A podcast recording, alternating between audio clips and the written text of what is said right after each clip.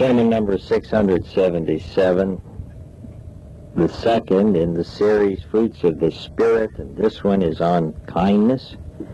Preached in the First Presbyterian Church of Bakerstown, Sunday, March 10th, 1974, and the text is taken from Paul's letter to the Colossians, the third chapter, the 12th through the 17th verses.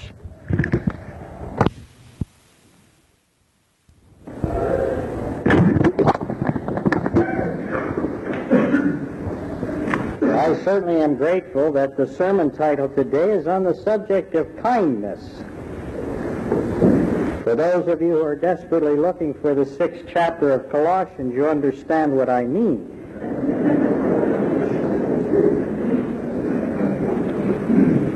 There is no sixth chapter in the book of Colossians. If there were, I'm sure it would read, Be kind to your preacher who inadvertently put down in his notes and dictated to his secretary the wrong chapter title which appears in your bulletin. Instead, it should be the third chapter of Colossians, and that's found on page 186 in the back of the Pew Bible.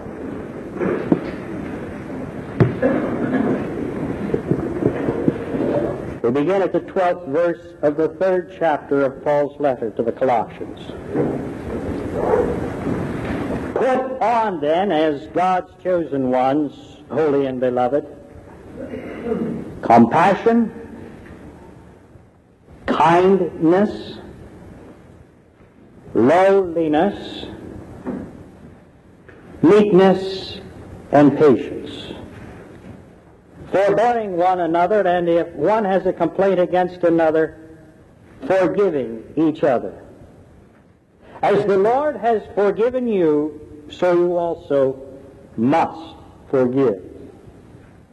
And above all these, put on love, which binds everything together in perfect harmony. And let the peace of Christ rule in your hearts, to which indeed you were called in the one body and be thankful. Let the word of Christ dwell in you richly as you teach and admonish one another in all wisdom, and as you sing psalms and hymns and spiritual songs with thanksgiving in your hearts to God. And whatever you do, in word or deed, do everything in the name of the Lord Jesus, giving thanks to God the Father through him.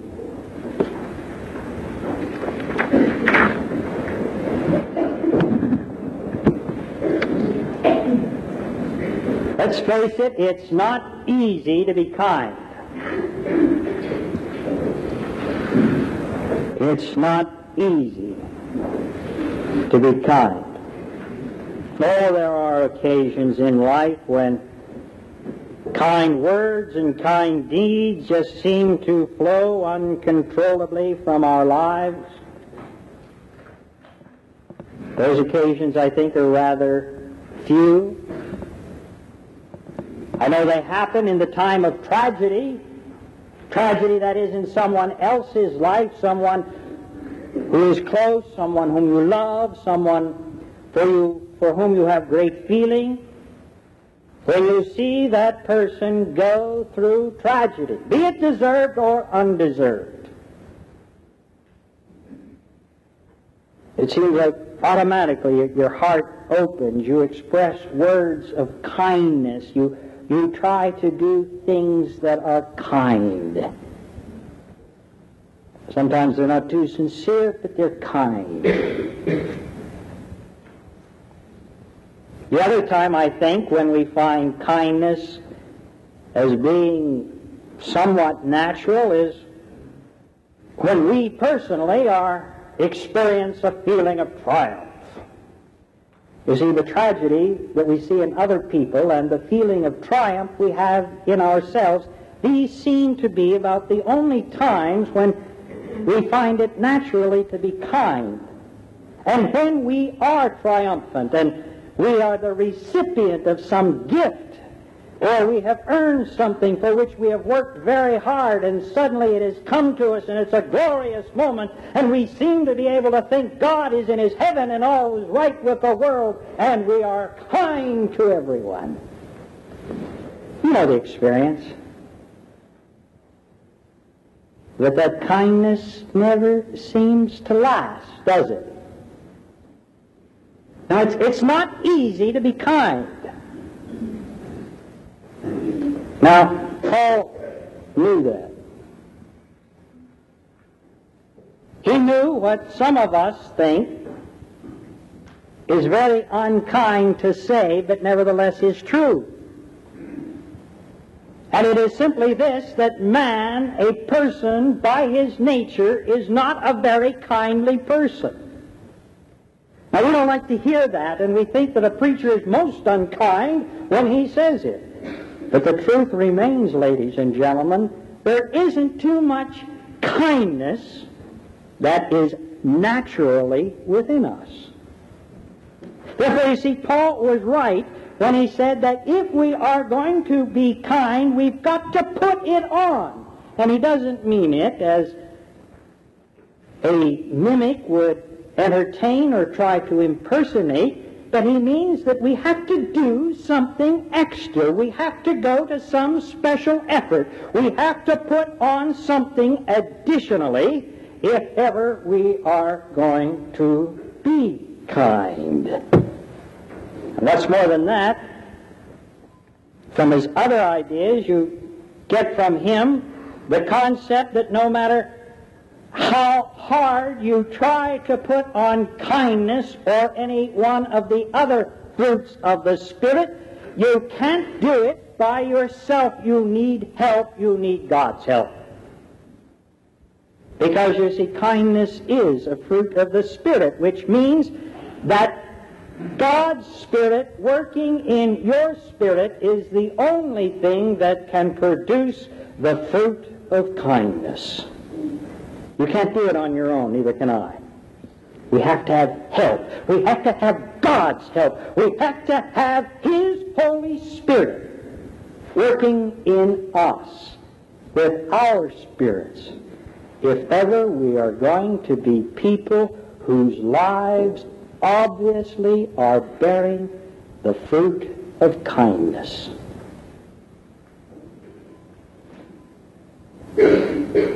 And the Holy Spirit wants to help us to become kind. I think that He helps us by helping us to remember who we are. Who we are. You see, and, and you really can't know who you are unless you have some idea from whence you have come, who you are now, and where you are going. You see, an individual cannot know himself unless he faces facts and he sees himself as he truly was. A person cannot know himself unless he knows something about sin. I know some of you like to hear that because it gives you an excuse, but you really can't know anything about yourself until you see yourself as a sinner like everyone else who has fallen short of the glory of God. You, you can't really know yourself until you realize that because of selfishness and self-centeredness, you are an easy target for the tempter who is always crouching at the doors and the avenues of life. You really can't know yourself until you realize that the wages of sin is death. And that sin is not cheap and that it's going to be costly if ever you are to become the person that God would have you to become. You have to remember this, you see, if you're ever going to know who you are. And you must also know that that price of sin has been paid, been paid by Jesus Christ. That though we were yet sinners, Christ died for us that our lives have been bought for a price. the death of Jesus Christ. Unless, unless you understand that, you really don't know who you are. And unless you see yourself as an individual who is placed on this earth, blessed to be a blessing, and you realize that the only thing that you owe one another is forgiveness, you really don't know who you are. And unless you are willing to give up your forgiveness, as did the chief character in that parable that Jesus taught about the unmerciful servant who lost his forgiveness because he forgot how to forgive. Then we really don't know who we are. But you see, as being as human beings, we are individuals who have poor memories. No one needs to know or to be told how poor our memories are. We know it. And it is only by the Spirit of God in His holiness working in us that we are continuously reminded of who we are. And when through the written word the Holy Spirit speaks to you and helps you to identify with the sinner, when through the preached word, which you are hearing this very moment, and suddenly, though you may not like it, you realize He's speaking to me. That's the Holy Spirit. Unless through the shared word of the sacrament you realize that that bounty has been broken for you, that blood has been shed for you. is it you do this by the power of the Holy Spirit. It is the Holy Spirit working in us that convicts us of our sin and brings to our remembrance all things that Christ has said unto us and enables us, though we may not like it, to remember where we have come from and to know what we are to be doing now, forgiving one another. There can be no kindness expressed by you unless there is some forgiveness known by you. And it is God's Holy Spirit, His presence working in the world and in your life and in mine, which this very minute helps us to know individually who we are. Praise God for this third person of His Trinity, His presence and His power that is convicting and converting. For without that, we wouldn't know who we are. And if we don't know who we are, the fruit of kindness will never be a part of our lives. He helps us in another way to produce this fruit of kindness. He does so by giving unto us the courage to test the power of kindness. He gives us the courage to trust the power of kindness. Because you see, ladies and gentlemen, we are not very trusting people by nature. And most of us do not want to trust the power of kindness. We, we're afraid to be too kind. Did you ever catch yourself saying, well, you know, I better not say too many kind words to that person. He may get a swell head.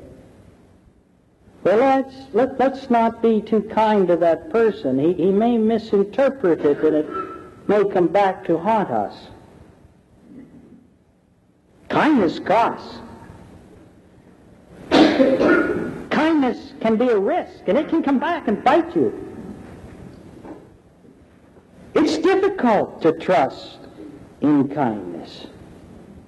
It makes us vulnerable.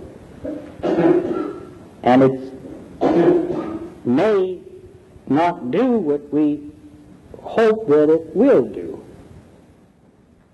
But nevertheless, we really don't know, do we, till we trust it. And that's the great thing about Jesus Christ.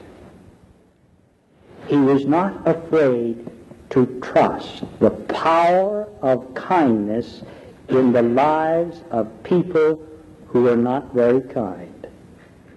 Look at little shorty Zacchaeus. That man who in the spring day climbed the sycamore tree down there in Jericho.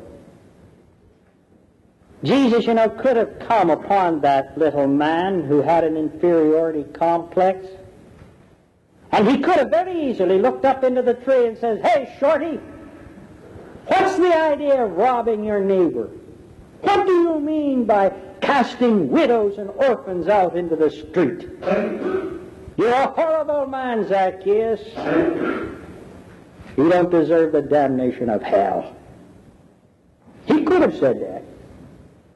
You know, you know, Jesus was not just meek and mild. He had a godly inspired temper. He could condemn. Look at some of the words that he called the Pharisees and the Sadducees. He was a man who could be very stern, but he was always kind. And he called only the powers of evil those horrible names, but as long as he saw someone who had the capability of being one for God, he never spoke such words. You realize that if he would have said some of the things that I just said concerning Zacchaeus, Zacchaeus today would not be the hero of every Sunday school student.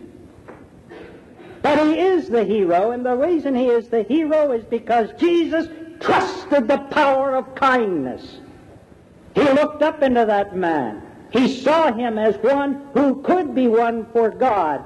And he just said in very kind tones, Zacchaeus, come down. And he invited himself to the home of Zacchaeus to eat and to visit. And that kindness warmed the hard-hearted heart of Zacchaeus, and he became a new man, a new man who knew what it was to express kindness.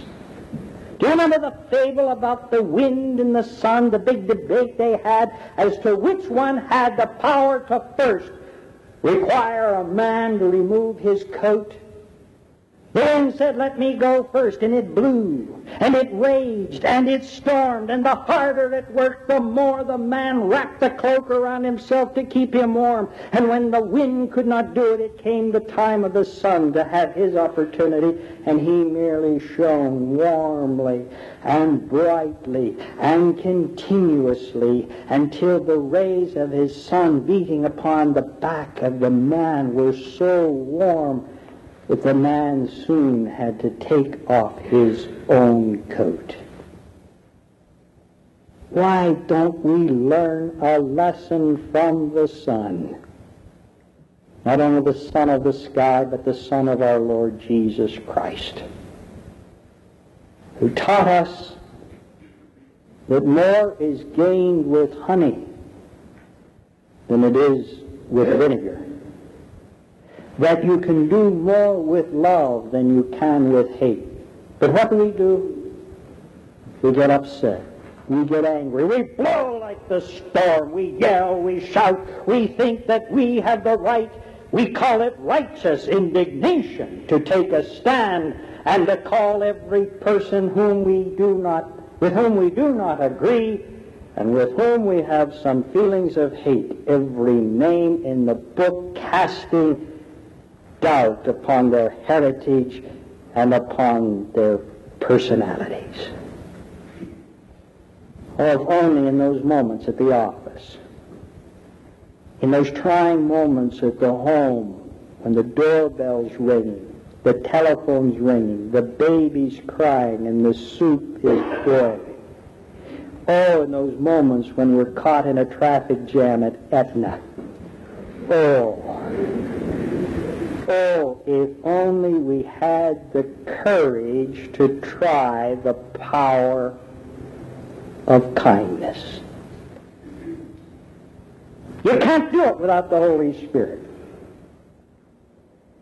But when you're ready to blow and the storm is brewing, and you are willing to bring out those words which maybe you haven't used since the last time you were unkind, and suddenly the power, the presence of an awareness that you are meant to be kind hits you. That's the power of the Holy Spirit, ladies and gentlemen. And when you trust that power, you'd be surprised how so often we do begin to believe in the power of kindness and what is more important, we believe in the power of the Spirit of God as it works in our kindness. And you know, what we cannot do with force and with volume, we can do with kindness. Instead of acting like kings, if we could only be more kind, you know, we might find people becoming more kind as well. That's the power of the Holy Spirit. Enables us to know who we are, to, enables us to have the courage and the insight to trust the power of kindness. And as Paul says in writing to the church at Colossae, unless you are forgiving, and unless you bind everything with love, and unless you allow the peace of Christ to rule in your heart, you can't put on that particular value called kindness. You can't produce it in your life. It's only when you do these things and also have the peace of Christ rule in your heart you know, when Jesus promised to the disciples up there in the upper room about his Holy Spirit coming, he said, I'm going to send to you a Holy Comforter. He'll come.